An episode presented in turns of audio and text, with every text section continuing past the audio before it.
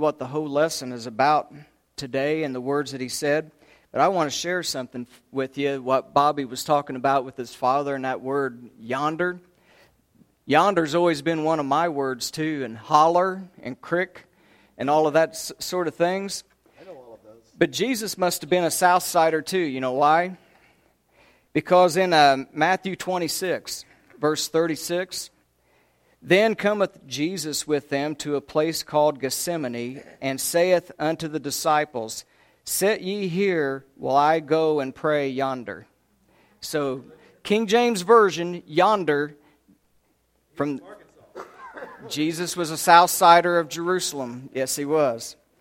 Good to see everybody here. If you would, open your Word of God today to Revelation chapter 3, and we'll begin in verse 17. While you're turning there, got to tell you about something I heard this week, and um, kind of goes along with kind of the theme that we just had with songs and with, with Delbert passing away and stuff was that um, there was a, a husband and wife who her mother had um, always been on a, a mission to want to go and see Jerusalem and walk where Jesus did and see where he was had ministered at and so finally one day for her birthday they decided that, that they was going to, to spring that as a trip for her and so they did, and it was a 14 day tour, and they was over there, and they was having a great time. And about the day before they were to come home, she passed away. And so he was talking and getting counsel from the consulate there as to what um, steps needed to be taken. And they said, "Well, we can have her shipped home for you. That's probably in the neighborhood of thirty-five to forty thousand dollars. Or we have plots here that." Um, for just times like this that we do in benevolence type of a situation, and for five or six hundred dollars, we can have a really nice ceremony here. Well, he got to thinking about it, and he thought about it. You're laughing already, you probably know it. he got to thinking hard about it, and he finally said, No, we're going to ship her home. The consulate guy looked at him and said, Ship her home? Why? Why'd you make that decision? He said, Well, I've been listening while we were on tour here, and I heard that y'all buried someone here and they arose in three days and came back. I can't take that chance with her, that happening. So I'm going to take her back home with me. So that, that was what I heard this week. But if you're there with me in, in Revelation chapter 3, he, he needed counsel, didn't he? Uh, yeah, he needed something. Um, but people today, boy, in the last couple of decades, counsel and people to help people with all kinds of things. I mean, I remember in school I had a counselor to help you with what you should take and what you were supposed to be good at. And I mean, we have it for everything. How many times, though, have you said to yourself, Man, I wish Jesus could be here and be my counselor? You know, I wish I could just talk with him and and listen to what he had to say and that he could counsel me in the things in any direction that I needed to have. And if, if that's what you've thought, then you're in luck. I've got good news for you today. Because Jesus wants to be your counselor, He wants to be your personal counselor and guide for life. In 1 Corinthians chapter 2, it says that the Word of God is the mind of Christ. So everything that we have in this book is His mind, it's His counsel, it's His wisdom for us, as we saw the other day, everything pertaining to life and to godliness. And so, as we get ready to start reading in Revelation chapter 3, beginning at verse 17, pay particular close attention to verse 18, because there he's going to say, I am counseling you. See, he wants and desires to be our personal counselor and guide for life. So 17 begins this way Because you have said, I am rich and have become wealthy, and I have need of nothing, you do not know that you are wretched, miserable, poor, blind, naked. Therefore I counsel you, he says in verse 18, to buy from me gold that's been refined in the fire that you might be rich, and white garments, that you could be clothed, that the shame of your nakedness is not revealed. And anoint your eyes with eye salve that you may see. Why is he giving this counsel, and why does he give any counsel that we're going to see? Look at the next verse. As many as I love. You see, this is all about love and about his love for us and what his, he knows our tendencies. He knows what we are and that things of life get to us. He says, Because I love you, I have to tell you these things. I rebuke and chasten. Therefore, my desire for you is to be zealous and repent. And that word means to change your mind and your walk. Behold, I stand at the door and knock. And if anyone hears my voice and opens the door, I will come into him and dine with him, and he with me. And here's our promise to him who overcomes, I will grant to sit with me on my throne, just the same way that I overcame and I was able to sit down with my Father on his throne. He who has an ear to hear, let him hear what the Spirit is saying to us, the churches. Oh, Laodicea, his church there. He, he loved them. He wanted to give them counsel. He knew that this was a prosperous city at this time. There was about 600,000 people at Laodicea. And we talked a couple of weeks ago about some of the things that they had. They had a water problem, didn't they? That they didn't have a lot of fresh water, so they piped it in from hot springs several miles away, and they built this ingenious uh, system to get it there. But when it arrived, it was always lukewarm and filled with minerals, and it would make people sick that visited there. And so they did have three things going, and one of them was they turned that water situation into a medicinal property.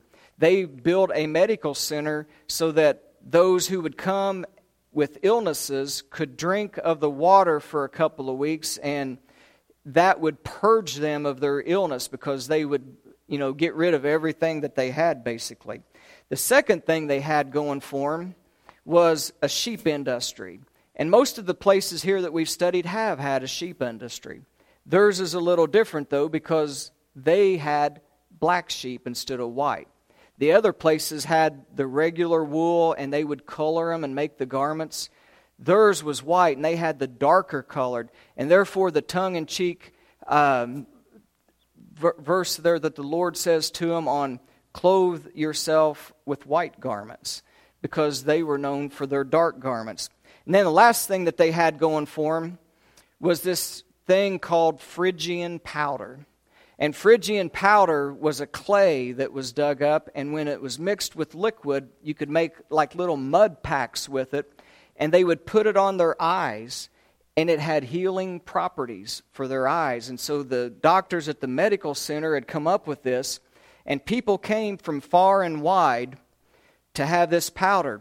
Now, this powder came from a place called Phrygia, so therefore their cunning name for it as Phrygian powder. And the Lord says there uh, in our verse that we just studied, I want you. That's why he referred to that anoint your eyes with salve, because that was one of the things that they had going for them at that center. People came from far and wide to be anointed with that. And I can't help but think, since John was the writer of the Gospel of John, and then he's also the Lord's penman here for Revelation, that things were clicking in John's mind as he wrote this, though, because if you stop and think, in John chapter 9, he wrote about a man that we're introduced of as called one who was born blind. And as the disciples and Jesus is walking through, this man was begging out in the street. He was poor and he was beggarly because he was blind and couldn't work. And as they passed by, the Lord, uh, the, the disciples said to the Lord, Why is this man blind? Was it because of something he did, or was it from his parents that he was born blind? And Jesus said it wasn't from either one. This man was born blind so that the works and the glory of God can be manifest with him. And so then he, he took the man aside. And you know what Jesus did? He spit on the ground. And he took the dirt and mixed it with the spit and made a clay. And he took the clay and he anointed the man's eyes with it.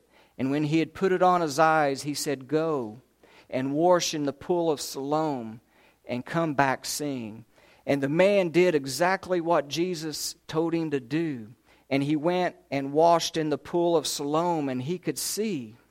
And as he returned, all of the people of the village that knew him said, Hey, what happened here?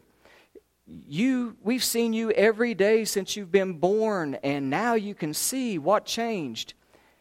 And he said, A man named Jesus took his spit and dirt and put it on my eyes and told me to go and wash, and now I see.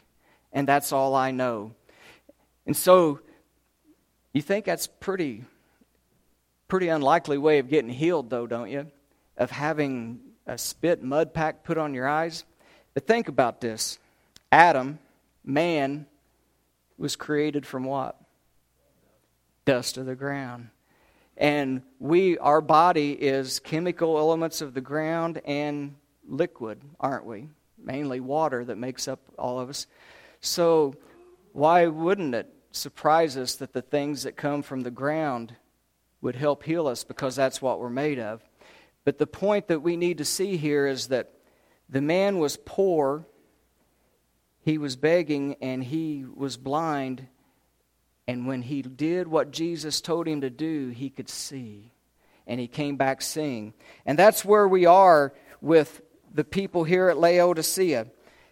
They are spiritually blind. They, they've been blessed. They had been walking strong with God, and God had blessed them in such a way. And then by the time that they say, Now I have need of nothing, they shut the door on our Lord. That's what he's going to stand at the door and knock here in a little bit because when they said, I have need of nothing, the word means to shut the door and leave out any other opportunity. So they have shut the door, and what Jesus is telling them to do is what he told that man in John 9. You need to do something. You need to anoint your eyes. That's what he tells them there in verses 17 and 18. Anoint your eyes with your eye salve so that you can really see spiritually the condition that you're in, because what you're doing is leading you away from me.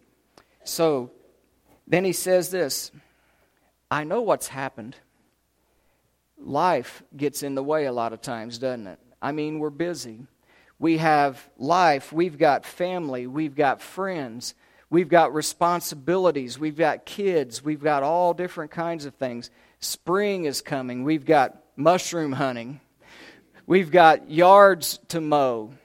We've got gardens to plow and plant and then to hoe and to tend. And, and we've got phones and tablets and computers with apps and games. And we've got social media. And man, there's so many distractions, isn't there? There's so many things that distract us from a walk with God. And what God is saying is when you say, Man, I've got a lot of things and I don't have need of anything else, and I don't have time for some of these other things, He's saying, Slow down a minute. You're not seeing with my eyes, and I want to anoint your eyes with eye salve. Um, I know you love your family and you love life, but shouldn't you take a little bit of time for me who has really gave you all of the blessings of life that you have? Um, most of the time, me, your Lord, is an afterthought. Most of the time, it involves a prayer as you fall asleep halfway through it as you're going to bed at night. I'm barely on your radar, church, if I can make it. My commission to you. What about that? You remember that? Go ye to all the world, and as you go, share the gospel with every creature. Those who will hear and believe and will be baptized will be saved and brought into a relationship with me. How's that been working for us? This week, this year? How much time have we spent with that? You do share it, right? Because you believe it, don't you? Don't you believe that that's the most important message and decision that there is in life? Well, if it is, then shouldn't we give a little bit of effort towards that to those that we love and that we care about? That's why he's telling us in verse 18 of our text there in Revelation I'm counseling you, I'm giving you advice. Take my advice. Here's some advice for you and for life and for people. And he wants to be that personal counselor to us when he says, I counsel you. You know, it was prophesied that he was going to be our counselor. In Isaiah chapter 9 and verse 6, most of the time we just see this during Christmas time, don't we? For unto us a child is born, and unto us a son is given. The government will be upon his shoulder. But listen to his names. His name will be called Wonderful, Counselor, the Mighty God, the Everlasting Father, and the Prince of Peace. Do you see all those designations? Our Lord is the mighty God who is the counselor, who is wonderful. And when you listen to his counsel, he's also your Prince of Peace and brings to you everlasting life, and it's the everlasting Father. A few weeks ago, we talked about Jesus having the keys of David, and then he had the seven spirits of God upon him. And in chapter 11 of Isaiah, in verse 2, it said that one of those uh, seven spirits that he had was the spirit of counsel and of might. He's the mighty God and our counselor. Look at Isaiah 28 and 29 up there on the board. It says, This also comes from the Lord of hosts, who is wonderful in counsel and excellent in his guidance for us. You want a wonderful counselor who'll give you excellent guidance? Here's your guy. It's our Lord Jesus Christ. And the Lord is saying in our text that we just studied today, I want to be your counsel and I want you to do something for me. I want you to buy from me gold that's been refined in the fire. That is his excellent guidance and counsel. That's the first thing he says there for us. Now, why would he say all that? Because you think you already have prosperity. You've said that I am rich and have need of nothing else, but you don't see the way I do. Put that salve on you, and now listen to what I'm getting ready to tell you. He said, I want you to buy of me gold that's been refined in the fire. And what that is talking about is not the ore that's dug up, but it's been refined. It's been tried and tested by fire so that the impurities and the dross comes off of it, and what you have left is 100% pure gold. And also, the word here for this is not like gold bars, it is things made of gold that is, becomes priceless. Coins, jewelry. I would think that the candelabra that was in the temple that was made of solid gold, if you could have it today, you couldn't put a price tag on it. Things that are made of gold and have meaning behind them become things that are worth more value than anything. And he says, That's what my word is. That's what my counsel to you is. Is things like refined gold that is put into something that you can't put a price tag upon. It's used for wealth. It's also used to set back for like your retirement for an eternal home with Him. And that, my friends, is the Word of God. We saw last week that Peter said that the Word of God contains everything that pertains to life and godliness that we could want. In Psalm 12, says, The words of the Lord are pure words. They're like silver tried in a furnace of the earth that's been purified seven times. Psalm 19 and verse 7 through 11. I want you to listen to the description of the counsel of our Lord from His Word, what it's like for us. The law of the Lord is perfect, it converts the soul. The testimony of the Lord is sure, it makes wise the simple. And the statutes of the Lord, they are right. It's rejoicing to the heart. The commandments of the Lord, they are pure, and they enlighten your eyes. The fear of the Lord is clean, enduring forever, and the judgments of the Lord are true and righteous altogether. So, what do we do with this word? More to be desired are they than gold. Yea, much fine gold, like's been refined in the fire. Sweeter also are my words than honey, yea, honey from the honeycomb. Moreover, by my counsel and by these words, your servant is warned, but is also in keeping them there is great reward. And look at all of the descriptive words up there that the Holy Spirit is using towards the Word of God as the counsel of life for us in judgments and statutes and laws. It's to make you happy. It's to make you rejoice. It's to enlighten your eyes. It's to they're perfect, they're wise, they rejoice you. So make them your number one desire of life and for living. Desire them more than gold, even much fine gold, sweeter than honey, and in keeping them you have a great reward.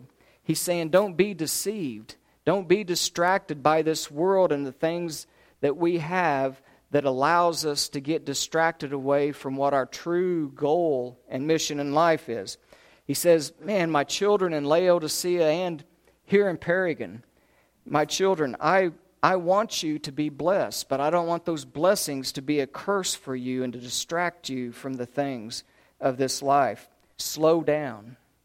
Seek what is really true wealth for your soul and for your eternal reward take of this gold. Look at Proverbs 30 and verse 5 up there. It says this Every word of God is pure.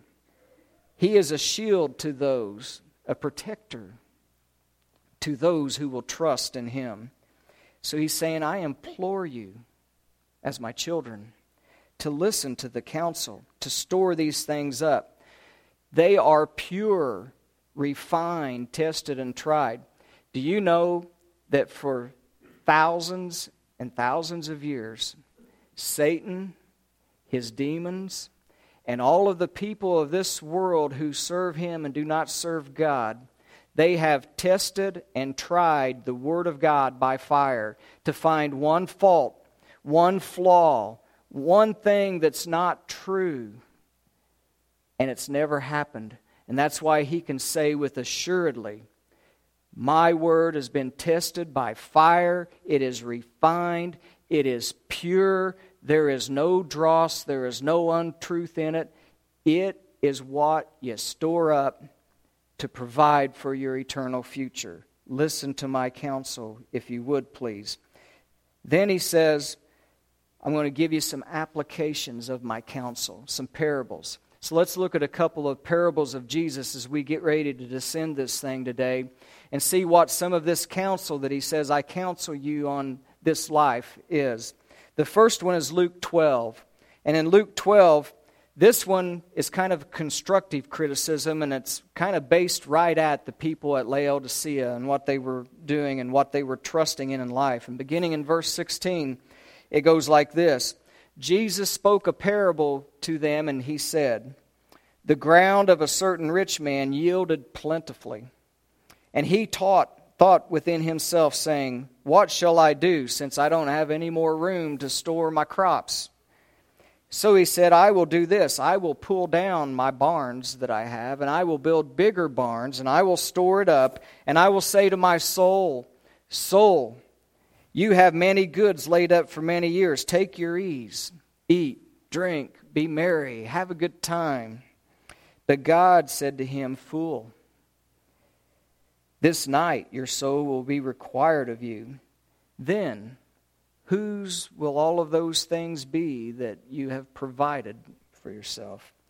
And so is he who lays up treasure for himself and is not rich toward God. And that's what he's trying to get the Laodiceans to see. They're saying, I have everything I need. I'm building bigger barns and I'm not going to have need of anything. And he's saying, Whoa, slow down. Don't you know that Everything that you have, even your breath of life, comes from me.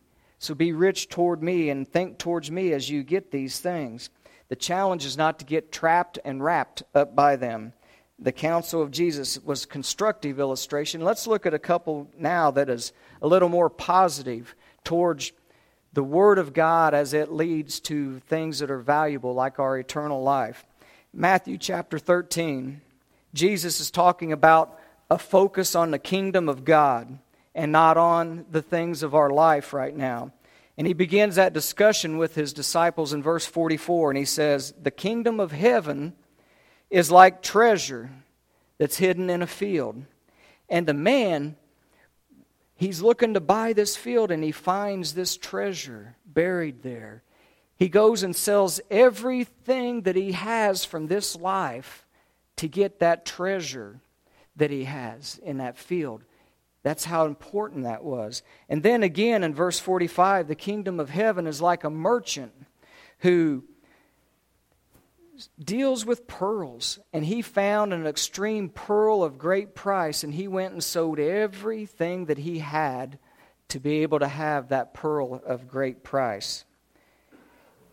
The contrast there is from building bigger barns into what it is relating is is not to let this life and its things be your motivating guide but my motivating guide should be the kingdom of god his righteousness and then that will lead to eternal life with him. That is what is important. So that's the conflict between the two here of building barns or taking that this life means nothing if i can get the pearl of great price or the field that has the treasure in it and that's one of the things that you sacrifice a little bit of your to now of yourself because we have what? Died to Christ. So our life is not our own. We've been purchased. And he says, also, if you will do what I say, if you will listen to my counsel, it's a win win situation for you and I. Because in Matthew chapter 6 and verse 33, I promise you, here's a promise. I promise you that if you will seek first the kingdom of God and his righteousness, that all of these things will be added to you anyway. So you see how it's a win win situation when the focus that you have is in the right place? The context of that was like that old song, Don't Worry, Be Happy, because he was talking about the birds of the air. They don't till the ground, they don't plant and they don't reap. You know what they do all day? They flitter and flutter around as they're singing and praising God and finding the blessings that He's planted there for their food. The lilies of the field was another thing that He said leading up to this. They toil not, they don't sow. But you know what? Solomon, who was the richest man in the world, the Bible says, was not arrayed like one of these flowers even when he was at the top of his game. So what he's saying is is that the thing that is important is not what you think it is and not what the world makes it out to be. The thing that is important is my kingdom and my blessings and my righteousnesses upon your life. And that was the thing behind seek first the kingdom of God and his righteousness, and these things will be added to you. Not to be short sighted with what we see today for the long term goal. You know, when I went to work up at Indianapolis, the advisors, the counselors up there told me, we match 6% of your pay into the IRA. If you will start doing that now, by the time you can retire in 27 and a half years, you may be able to if you so desire. Many times I was tempted to stop doing that because I could have really used the extra money right now. There was, there was all kinds of things in life that would come up, but I didn't do it.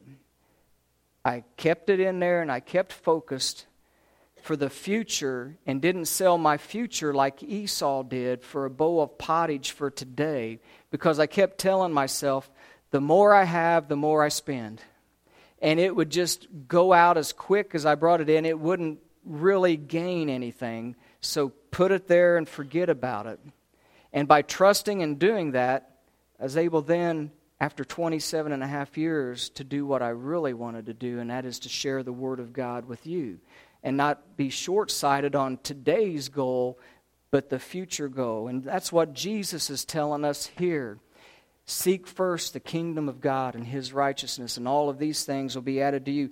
Invest in me. I counsel you, he said there in our text in Revelation. I counsel you to buy from me things that are priceless, your eternal future and rewards. Invest a little today, a little tomorrow. Don't stop investing in what I have to offer you. Now, the other side of the coin of these, these uh, parables of Jesus about the field with the treasure and the pearl of great price as we get ready to close. The very next verse is the third parable in line. After he's talking about how important it is to be focused upon not the things of today, but the future, the treasure and the pearl. Then he says this the parable of the dragnet is the very next uh, verse, and it says again, The kingdom of heaven is also like a dragnet that was cast to the um, cast out and when they gathered it in, they gathered some of every kind, in which, when that net was full, they drew it to shore, and they sat down, and they gathered the good into vessels, but threw the bad away. So shall it be at the end of this age. The angels will come forth, and they're going to separate the wicked from the just, and cast them into a furnace of fire, and there will be a wailing and gnashing of teeth. And look at verse 51. I had never noticed this verse, it had never stuck out to me until today. Whenever I was studying this, Jesus said to them, Have you understood all these things? And they replied to him, Yes, Lord. Man, that's pretty sobering, isn't it? I had never seen that whenever he laid this out and said, This is the kingdom of heaven is like this it's like a pearl of great price, it's like a field with a treasure. And again, the reason you need to focus on your future and not on today, Laodicea, and you and I, is because there comes a time when the dragnet goes out and the angels is going to make a separation, and those who listen to my counsel, I counsel you to purchase from me these things that are important.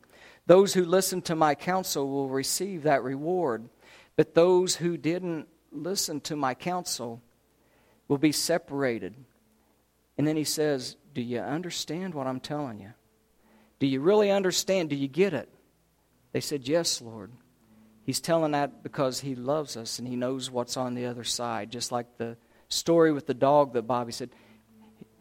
He just knew that his master's on the other side, and I trust in these words that He loves me and that He's given them to me so that I will trust in Him and I will make Him first in my life. He said, Do you understand? They said, Yes, Lord. I pray that you and I understand as well. So let's go to Him in prayer. And Father, we thank you so much for this day.